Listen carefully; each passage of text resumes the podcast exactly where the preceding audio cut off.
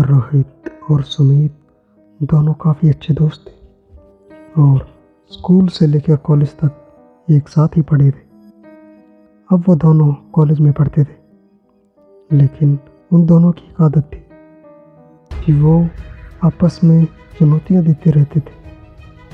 जैसे कि क्या वो कब्रिस्तान में अकेला सो सकता है? वो इसी तरह की चुनौतियाँ अक्सर ही करते रहते, लेकिन उनकी किस्मत ठीक थी। कि आज तक कुछ भी ऐसा नहीं हुआ जो कि पैरानॉर्मल हो, या फिर डरावना कह सकते हो।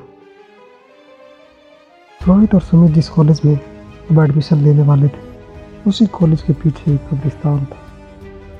उस कब्रिस्तान में रात की बात तो छोड़ी छोड़िए दिन में भी लोग जाने से डरते थे। तो एक दिन ऐसे ही रोहित और सुमित बैठे उस कब्रिस्तान की चर्चा कर रहे थे। तभी उनके सीनियर दो तीन लड़के वहाँ आकर बोलते, तुम दोनों बड़े बहादुर बनते हो। क्यों ना तुम उस कब्रिस्तान में रुक के देखो? तो माने, रोहित कहता, मैं रुक जाऊँगा, कोई दिक्कत नहीं। सुमित कहता, मैं भी रुक जाऊँगा। तो वो सीनियर लड़के बोलते हैं, अकेले रहने में क्या बात तुम दोनों चले जाओ।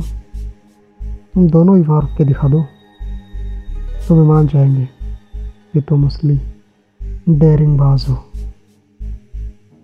वो दोनों इस बात को सुनकर थोड़ा सा हंस पड़ते तो सीनियर लड़कों का भी गुस्सा चढ़ जाता है और वो बोलते हैं, अगर तुम लोग वहाँ रुक गए तो हम लोग तुम्हें सर बोलेंगे और तुम जितने पैसे कहोगे, उतने पैसे भी देने को तैयार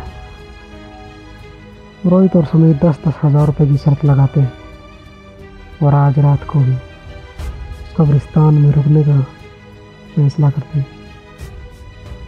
उसी रात को रोहित और सुमित कब्रिस्तान में जाकर बैठ जाते हैं।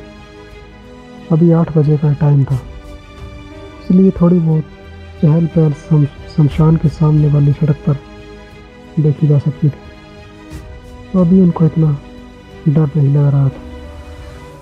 लेकिन जैसे जैसे टाइम बीतता गया, रात गहराती गई। और एक काला अंधेरा छाता गया। अब रोड के उस पार बस सुनसानियाँ दिखती थी और थोड़े बहुत जंगली जानवरों की आवाज़ सुनी जा सकती थी। रोहित और सुमित को इतना डर अब भी नहीं लग रहा था। तकरीबन रात के ग्यारह बज चुके थे, लेकिन अभी तक कुछ ऐसा नहीं हुआ था, जो कि डराने वाला हो या पैरानॉर्मल कहा जा सके। वो दोनों बैठे, चाय की घोट लेने लगते। चाय जो अपने साथ लेकर आए थे। कि वो चाय पी रही होते हैं, कि एक खट्टा खट्टा सा जवान लड़का उनके पास आता है। वो लड़का बोलता है कि, ज़रा एक कप चाय मुझे भी तो दो। सुमित, एक कप चाय उसे दे देता। और इशारों इशारों में रोहित को बता देता है कि ज़रूर ये ज़रूर ये कॉलेज का ही कोई लड़का है, जो कि उनको डराने के इरादे से यहाँ है। दोनों इस बात को समझ जाते हैं और वहाँ बैठकर उस लड़के से पूछते हैं कि तुम आखिरकार आए कहाँ से और रहते कहाँ? लड़का कहता है कि मैं तो इस कब्रिस्तान में ही रहता हूँ और वो सामने दिखने वाली कब्र मेरा घर है।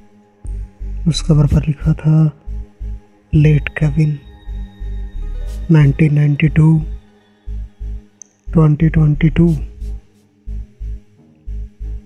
यानी 1990 से 2022 वो लड़का इतनी ही उम्र का लग रहा था। रोहित और सुमित थोड़ा हंस पड़ते और बोलते हैं कि, तुम हमें पागल नहीं बना सकते, हमने तुम्हें पहचान लिया वो लड़का उनकी बातों का कोई जवाब नहीं देता। और चाय पीकर एक अजीब से डराने वाली नज़रों से उनको देखता है। और फिर बोलता है,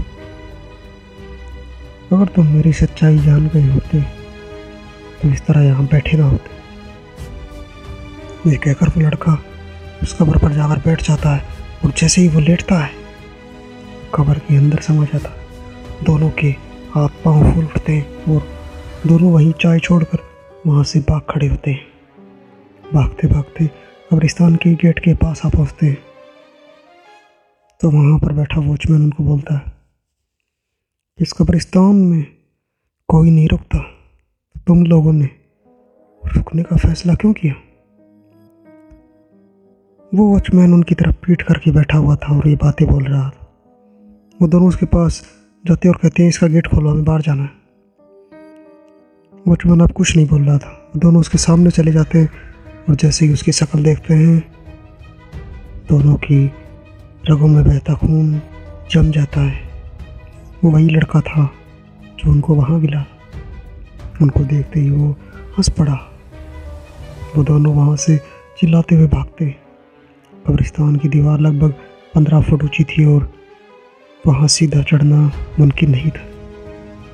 दोनों एक पेड़ को देखते हैं और उसके सहारे जैसे चढ़ने की कोशिश करते हैं। दोनों के पैर कोई नीचे से पकड़ कर खींच लेता है। दोनों को नीचे गिरा देता है।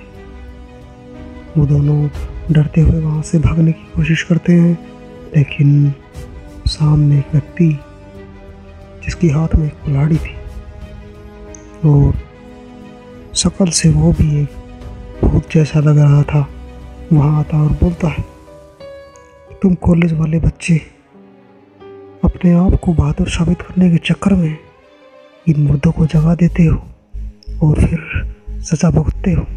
लेकिन आज तुम्हारी किस्मत अच्छी है कि मैं यहाँ सुमित कहता है कि ये ज़रूर भूत है।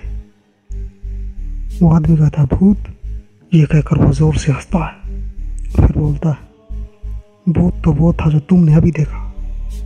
मैं तो इस शमशान घाट का चंडाल हूँ और तुम्हारी मदद के लिए आया हूँ। ये बात बोलते हुए वो उसे उनको कहता है कि मेरे पीछे आओ। वो दोनों एक बार तो एक दूसरे को देखते हैं और नहीं चलने का फैसला करते हैं। लेकिन जैसे ही वो चंडाल आगे गया, पीछे से वो वॉचमैन फिर से आ गया और बोला, चलो। मेरे साथ चलो, ये कहकर वो फिर से हंसने लगता है तो दोनों चिल्लाते हुए उसके पीछे भाग पड़ते हैं। वो जैसे ही चंडाल के पास पहुँचते हैं। बोलता है कि आखिरकार तुम्हें समझ आई गया कि कौन ज़िंदा है और कौन मुर्दा? वो हाथ में कुल्हाड़ी लिए चलता गया और कुछ ही दूर बाद वो एक गेट के पास पहुँच गया, जो कि लगभग चार फुट के हाइट का छोटा सा गेट था। जिसके के ऊपर जंजीरें बंधी हुई थी, लेकिन कोई भी उसके ऊपर से आ जा सकता था। चंडाल कहता है कि इस गेट को पार करके तुम जा सकते हो। लेकिन याद रखना, आइंदा यहाँ कभी मत आना। तो दोनों कहते हैं कि अगर ये गेट है तो वो क्या था? चंडाल कहता है, वो एक छलावा। जो गेट और तुम वॉचमैन देख रहे थे, वो सब नकली थे। यहाँ जो कब्रिस्तान का वॉचमैन तुमने देखा, उसी कब्रिस्तान में दफनाया गया कोई छलावा होगा। यहाँ पर कोई वॉचमैन नहीं बैठता, बल्कि मैं ही इस पूरे कब्रिस्तान की देखभाल करता हूँ और तुम जैसे को भटकों को बचाता भी अब जाओ यहाँ से, और जिन भी लोगों ने तुम्हें यहाँ आने के लिए भेजा है, उनसे कह देना कि तुम्हें कुछ नहीं दिखा। और वो लोग तुम्हें बाहर ही वेट कर रहे होंगे। लेकिन तुम कब्रिस्तान के गेट के बाहर बैठ जाओ। उनको पता भी नहीं चलेगा और बाहर तुम्हारा कोई कुछ नहीं बिगाड़ पाएगा। ये बोलकर वो ठंडाल वहाँ से चला जाता है और वो उस गेट को पार कर जल्दी से बाहर बैठ जाते हैं। तकरीबन रात के दो बजे उनके पीछे गेट पर कोई आकर खड़ा होता है। वो पीछे देखते हैं तो वहाँ पर एक आदमी होता है जो कहता है कि गेट को खोलो, मुझे बाहर निकालो। वो दोनों सोच में पड़ जाते हैं। उस आदमी की तरह बोलते ही कुछ और आदमी वहाँ पर आ जाते हैं। वो देखते ही देखते वहाँ भीड़ लग जाती है और वो सभी एक ही बात बोल रहे होते हैं कि गेट खोलो और हमें आज़ाद करो। उन दोनों के चेहरे पर से हवाइयाँ उठ जाती हैं और डर के मारे चिल्लाते हुए वहाँ से जैसे ही भागने को होते कि वो चंडाल उन्हें एक पेड़ में नज़र आता है और कहता है, रुक जाओ। अभी यहाँ से मत जाओ। जब तक मैं यहाँ हूँ, तुम्हें कोई खतरा नहीं। और जब तक तुम बाहर बैठे हो, तुम्हारा कोई बाल भी भागा नहीं कर सकता। चंडाल ये बोलते हुए इस गेट के पास आता है और वहीं खड़ा हो जाता है। तकरीबन पाँच बजे तक वो वहीं बैठे रहते हैं और फिर उठकर चल पड़ते हैं। वो कॉलेज के दोस्त जो कि झाड़ियों में सोई पड़े थे, उनके पास जाकर बोलते हैं कि हमने एक पूरी रात कब्रिस्तान में बिता दी। वो दोस्त काफ़ी शर्मिंदा होते हैं और पैसे देने की जब बात करते हैं तो वो दोनों एक ही बात बोलते हैं कि हमें पैसे नहीं चाहिए, लेकिन वादा करो कि आइंदा किसी को ऐसा डेर मान नहीं दोगे, क्योंकि कब्रिस्तान में काफ़ी लोग सोए होते हैं।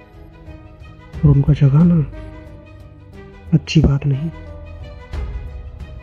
ये बात बोल कर दोनों वहाँ से चले जाते। दोस्तों, मैं हूँ सुनील कुमार और आप देख रहे हैं स्केरी नाइट्स इन हिंदी।